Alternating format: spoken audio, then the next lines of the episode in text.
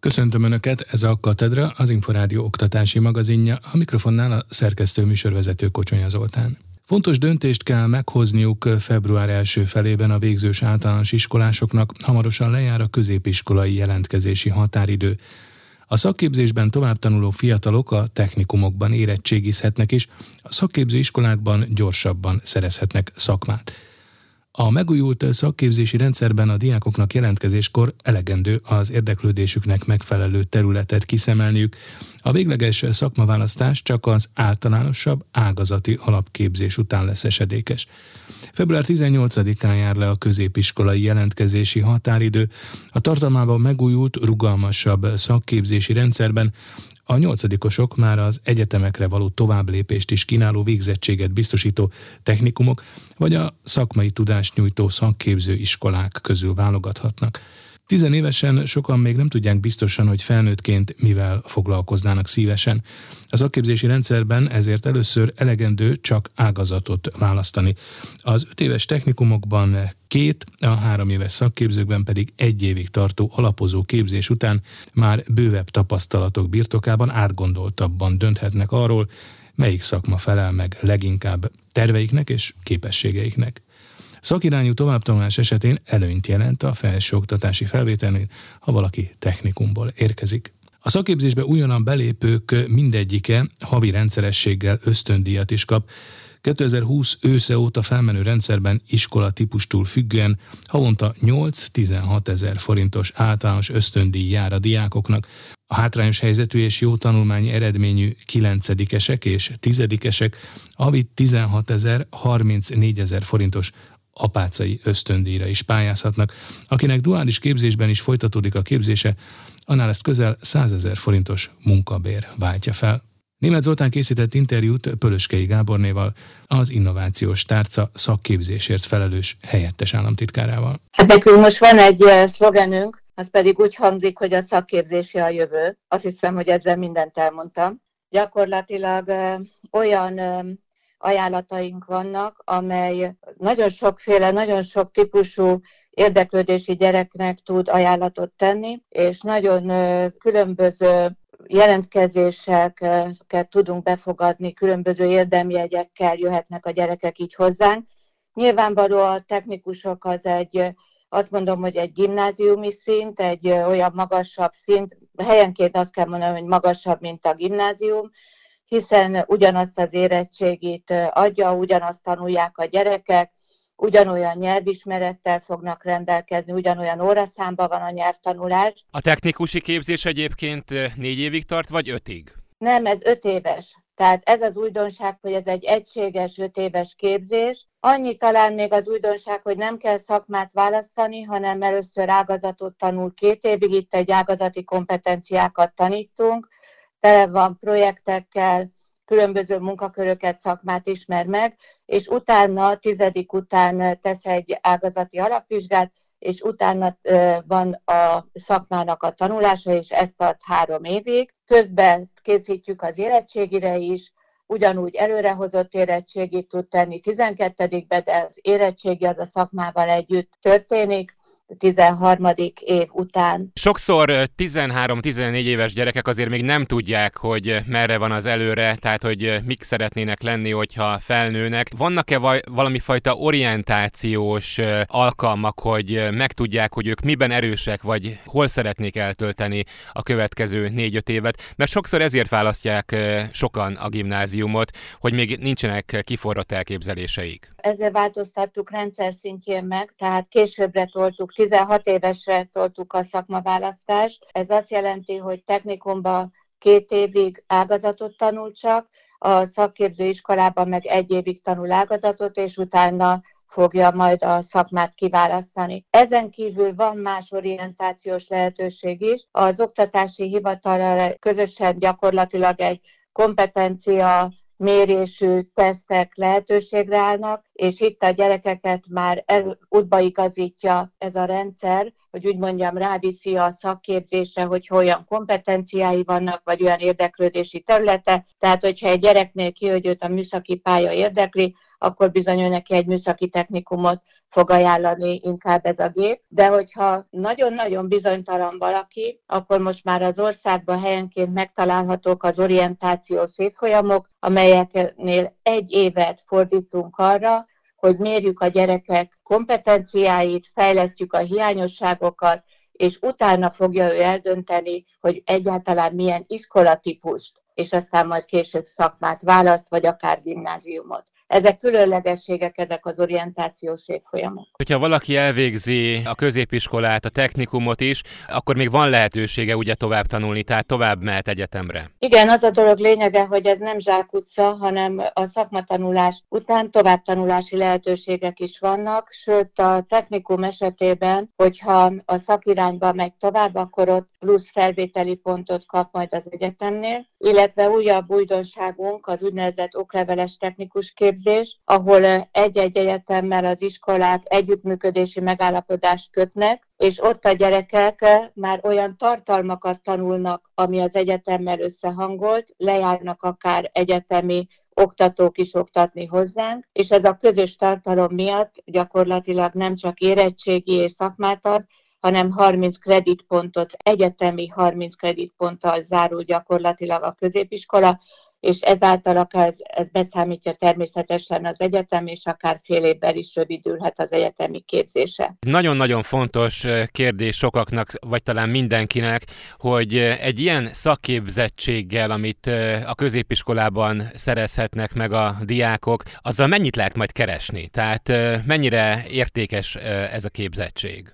Hát azt gondolom, hogy ma a munkaerőpiacon minden szakmának hatalmas a kereslete, és elhelyezkedési gond nincs, és pillanatok alatt piaci képzettséget kap az iskolába azért, mert duális képzésben vesz részt. És így azokra a cégekbe már jóval hamarabb be tud menni, amelyiket esetleg el akar érni, és ott a, a szakiránynak megfelelően a helyi adottságoknak megfelelően képzik még a gyerekeket pluszba. Úgyhogy itt azt gondolom, hogy nagyon magas béreket így el tudnak érni az elején. Tudna mondani egy tolik határt, mert én hallottam egy műszaki végzettséget, középiskolai végzettséggel, tehát egy ilyen technikusi végzettséggel, valaki megkeresi az 5-600 ezer forintot is. Valóban így van, és hát ott vannak az informatikusok, akiknél azon drukkolunk, hogy elvégezzék végig, mert már közben elviszik őket jó szerint, ugyanúgy, mint az egyetemnél, de talán még az is lényeges, hogy itt, hogyha a szakképzésbe jön, akkor ha ilyen duális képzésbe vesz részt, akkor a tanulmányok mellett már ezzel a vállalattal munkaszerződést is köt, ez pedig átlagosan 100 ezer forint minimum a munka, munkabére, amit havonta megkap, úgyhogy közben iskolába is jár. Sőt, az előbb említett eh, informatikai képzésnél későbbiekben akár egy millió forint fölött is megkereshet havonta, nem? Akár, akár, hát nagyon keresettek, nagyon keresettek, és hát sok kell belőlük. Tehát azt látjuk, hogy a gyerekek azért ezt nagyjából figyelik szerintem ezt a piacot, és a szülők is, mert az informatikából gazdálkodás és menedzsmentbe jelentkeztek a legtöbben tavaly is. Ezen kívül a turizmus és a vendéglátásban volt nagyon-nagyon sok jelentkezőnk. De új területünk a kreatív technikum, ott 30%-os volt a plusz jelentkezés tavaly.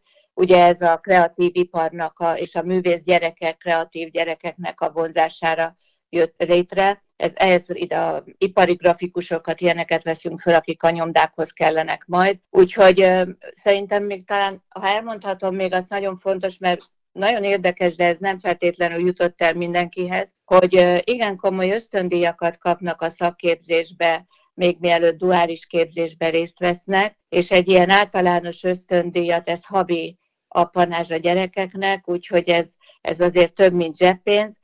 A szakképzőbe két évig 6000 forintot, a technikumba pedig 8000 forintot, a technikumba pedig 16 ezer forintot kapnak, és hát ezen kívül még el kell mondanom, hogy aki kadétképzésbe megy, a honvédség még külön honvédségi ösztöndíjat ad, illetve mi most elkezdtünk egy újat, egy tehetséggondozó apácai ösztöndíjat is. Február 15-ig lehet jelentkezni az ősszel induló alap- és mesterképzésekre, valamint felsőoktatási szakképzésekre a felvi.hu honlapon elérhető e-felvételin keresztül. A választható képzésekről és a jelentkezésről részletes információk olvashatók a felsőoktatási felvételi tájékoztatóban, amely már a hivatalos kiegészítése bővített formában érhető el a felvi.hu oldalon. Ugyancsak február 15-e a kiegészítő eljárási díj befizetésének határideje, ezt azoknak kell átutalniuk, vagy bankkártyával kiegyenlíteniük, akik a díjmentesen megjelölhető háromnál több, de legfeljebb hat képzésre jelentkeznek. Február 20-áig hitelesíteni kell ügyfélkapuval, vagy a kinyomtatott és aláírt hitelesítő adatlap postára adásával a jelentkezést. Rozgony Ádám készített interjút Vanó Renátával, az Oktatási Hivatal felsőoktatási elnök helyettesével. Az idei felvételiben hihetetlen gazdag a magyar felsőoktatási intézmények kínálata. Közel 11 ezer meghirdetés található a felvi hun a felvételi tájékoztatóban. Ezt a 11 ezer meghirdetést úgy képzeljék el a jelentkezők, hogy mondjuk egy adott egyetem egy szakot meghirdat nappalén, levelezőn, adott esetben angol nyelven és magyar nyelven is. Tehát így, így jön ki ez a nagyon-nagyon széles, szép kínálat. Egyébként, hogyha a szakok számát nézzük, akkor közel mint egy 250 féle alapképzési szak közül, és közel 450 mesterképzési szak közül, valamint osztatlan képzések és felsőoktatási szakképzések közül válogathatnak a jelentkezők. A felvi.hu-n igyekeztünk minden támogatást megadni a jelentkezőnek, hogy könnyen eligazodjék a honlapon, és az elfelvételiben is, hogyha már regisztrált, akkor ott felugró súgók segítik a jelentkezőt abban, hogy mit töltsön föl, mit írjon be a felületre. Tehát igyekszünk támogatni ebben, e, ezzel is a jelentkezőket. Február 15 egy olyan határidő, amelynek lejárta után már semmilyen szükséges dokumentumot, hiányosságot nem lehet pótolni az interneten? Február 15-ig a jelentkezést kell oly módon benyújtani a jelentkezőnek, hogy jelölje meg azt a legfeljebb hat szakot, képzést, amelyre ő jelentkezni szeretne. Illetve töltse fel azon dokumentumait, amelyek szükségesek adott esetben a pontszámításhoz, és már rendelkezik vele. Tehát a 12-esek már feltölthetik most a 9-10-11-es bizonyítványuk minden egyes oldalát, vagy beírhatják azt, hogy már rendelkeznek ilyen és ilyen nyelvvizsgával, illetve a bizonyos többletpontokra jogosultság kapcsán is, ha rendelkeznek már dokumentummal, például ha valaki hátrányos helyzetű, vagy fogyatékkal élő, vagy olyan kiemelkedő tanulmányi versenyen, vagy sportversenyen vett részt, amely után többletpont kapható, ezt mind töltse fel. De Nyilván a, a következő időszakban, ha akár a fogyatékosságról vagy a hátrányos helyzetről később kapja meg a dokumentumot, akkor ezt a későbbiekben is feltöltheti. Amit nem tehet meg, az az, hogy nem jelölhet meg új képzést, tehát nem jelentkezést nem nyújthat be újat. Tehát pótolni dokumentumot lehet a későbbiekben is hiánypótlás keretében. Hány szakot lehet megjelölni? Összesen hat szakot jelölhet meg a jelentkező, ebből hármat ingyenesen, a negyedik, ötödik, hatodik jelentkezési helyért pedig 2000 forintot kell fizetni jelentkezési helyenként, de igazán a hat jelentkezési hely 12 kettőt jelent abból a szempontból, hogy magyar állami ösztöndíjas és önköltséges formában is megjelölheti a, a, a képzést, a szakot a jelentkező. Javaslom továbbá, hogy aki már január elején megnézte a felvételi tájékoztatót, tekintve, hogy december, tehát karácsony előtt december 23-ától már nyilvános a tájékoztató.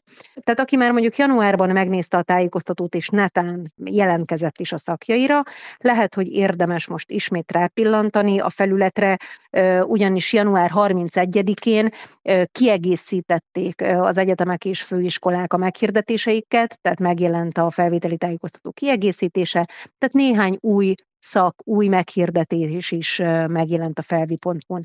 Ettől függetlenül ugye minden évben vannak új szakok. Létesítenek és indítanak új szakokat az intézmények. Mondok néhány példát.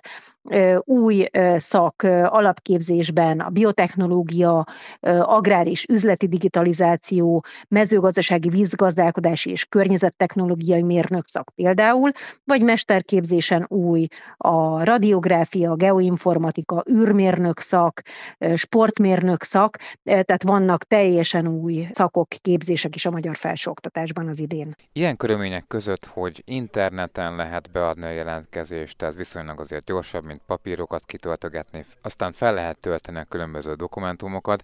Mi az, amit mégis el lehet rontani? Mindenképp kérjük, és nagyon fontos, hogy a jelentkező olyan e-mail címet adjon meg a regisztrációkor, amit ő olvas.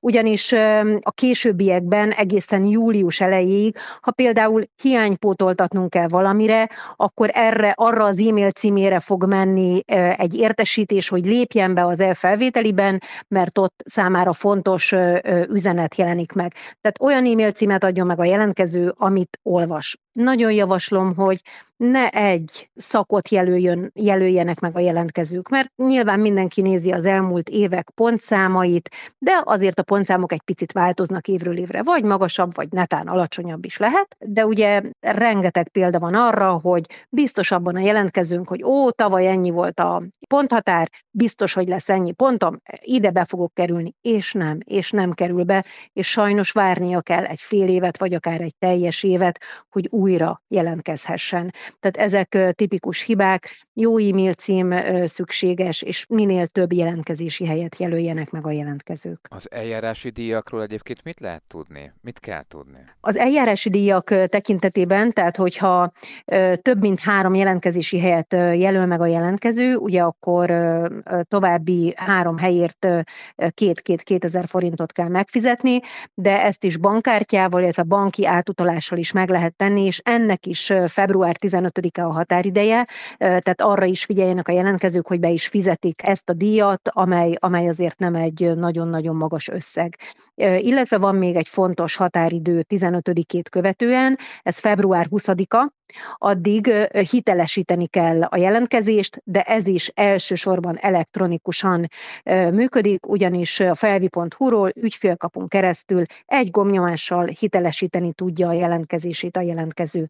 Vagy akinek nincs ügyfélkapuja, tudja választani a postai utat, kinyomtatja a hitelesítő lapot és elpostázza az oktatási hivatalhoz. Annyit még, hogy a február 15-i határidő után, a jelentkezések után mikor lehet még a felvé.hu-n bármilyen ö, műveletet végrehajtani, illetve hogy egyébként az eredmények mikor derülhetnek ki? Áprilisban ö, újra megnyitjuk a felvi.hu-n az elfelvételi felületet, tehát április közepétől, második felétől mindenki újra be tud lépni a saját felületére, és ott már látja, hogy addig milyen pontszámot számítottunk ki neki az addigi eredményei alapján. Persze a 12-esek még nem látják az érettségi eredményt, mert az még majd utána következik, de mondjuk, aki már korábban érettségizett, már látja, hogy mi a pontszáma, milyen dokumentumokat fogadtunk el tőle.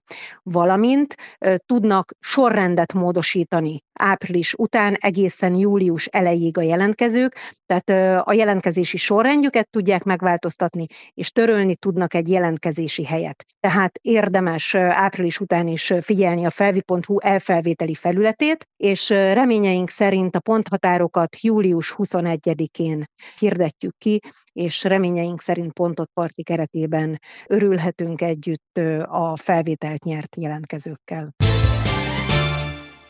Átlag feletti jövedelemre számíthatnak a Budapesti Műszaki és Gazdaságtudományi Egyetemen végzettek, ez derül ki az egyetem felméréséből. Rezsek Győző összefoglalója. Az oktatási hivatalnak van egy diplomás pályakövetési rendszere. Ennek adataiból készítette el a Budapesti Műszaki és Gazdaságtudományi Egyetem a Diplomán túl című elemzését. Ez alapján a BMN diplomázott hallgatók ma a szektor legversenyképesebb tudását képviselik, mondta az Inforádiónak Bihari Péter, a Budapesti Műszaki és Gazdaságtudományi Egyetem oktatási rektor helyettese. Amire számíthatnak a, a végzetjeink, egyrészt a nagyon gyors elhelyezkedés, tehát az első munkavégzésig eltelt hónapok száma az valahol kettő és nulla között található szakoktól, meg képzési területtől, meg képzési szinttől függően. A mesterképzési szakos hallgatók már mondhatni lábon elkelnek. Szaktól függően fele, háromnegyede már munkát végez a mesterképzés mellett. Általában részidős, heti 20 órás munkaviszonyokat létesítenek. Egy másik jellemző, hogy magas, átlag feletti kezdőfizetésre számíthatnak a BMN végzettek. Emellett az is látszik az adatokból, hogy minél több időt tölt valaki a munkában, gyorsan emelkedik a fizetése. Ha megnézzük mondjuk a műszaki képzési területet, akkor akik négy-öt évvel ezelőtt végeztek, ők több mint fél millió forinttal indítanak, akik már tíz éve ott vannak a pályán, ők már 800 ezer kerül járnak. Ez a nagy átlaga az összes műszaki szakunknak, mesterszakunknak, de szakok között igen jelentősek az eltérések. Van, ahol 600-700 ezer forintról indul, és 1 millió forint fölé is növekszik 10 évvel a végzés után. Ezek bruttó fizetések, és vannak olyan területek, ahol a következő években még nagyobb kezdőfizetésre lehet számítani. A speciális IT tudást igénylő szektorból például becslések szerint mintegy 44 ezer szakember hiányzik. Ez a szám úgy nőtt a duplájára az elmúlt hat évben, hogy folyamatosak ezen a területen a képzések. Katedra. A Tudás magazinja oktatásról, képzésről, nevelésről. Ez volt a Katedra, az Inforádió oktatási magazinja. Megköszöni figyelmüket a szerkesztő műsorvezető Kocsonya Zoltán azzal, hogy várom önöket egy hét múlva, ugyanebben az időpontban ugyanitt. Addig is magazinunk korábbi adásait meghallgathatják az Inforádió internetes oldalán az infostart.hu címen. Viszontalásra!